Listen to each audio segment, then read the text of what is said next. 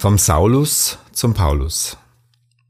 Als er aber hinzog, geschah es, dass er sich Damaskus näherte, und plötzlich umstrahlte ihn ein Licht aus dem Himmel, und er fiel auf die Erde und hörte eine Stimme, die zu ihm sprach, Saul, Saul, was verfolgst du mich? Apostelgeschichte 9, Vers 3 und 4. Eine radikale Lebenswende.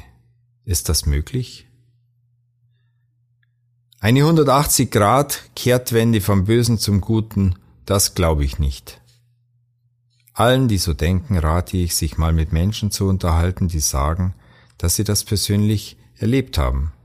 Ja, es gibt sie, Menschen, die auf der Einbahnstraße des Bösen waren, die sie aber dann verlassen haben, um den guten Weg zu wählen.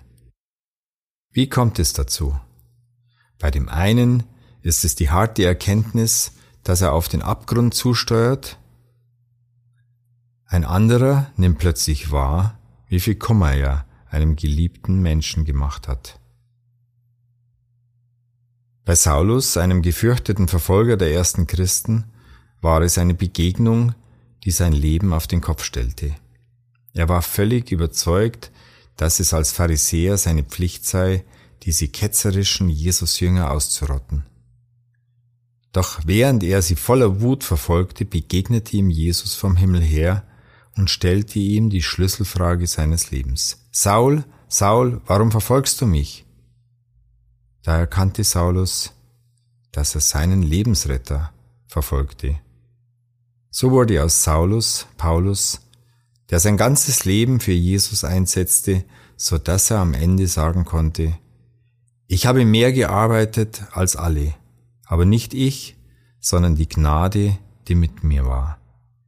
Vielen die auf dem falschen Weg waren, wurde er so zum Wegweiser aus dem Dunkel ins Licht. Zum Nachdenken. Der Schlüssel zur Veränderung liegt nicht in der eigenen Kraft, sondern in der Bereitschaft, umzudenken. Und noch eine Aufgabe. Gibt es Menschen in deinem Umfeld, die eine Lebenswende vollführt haben?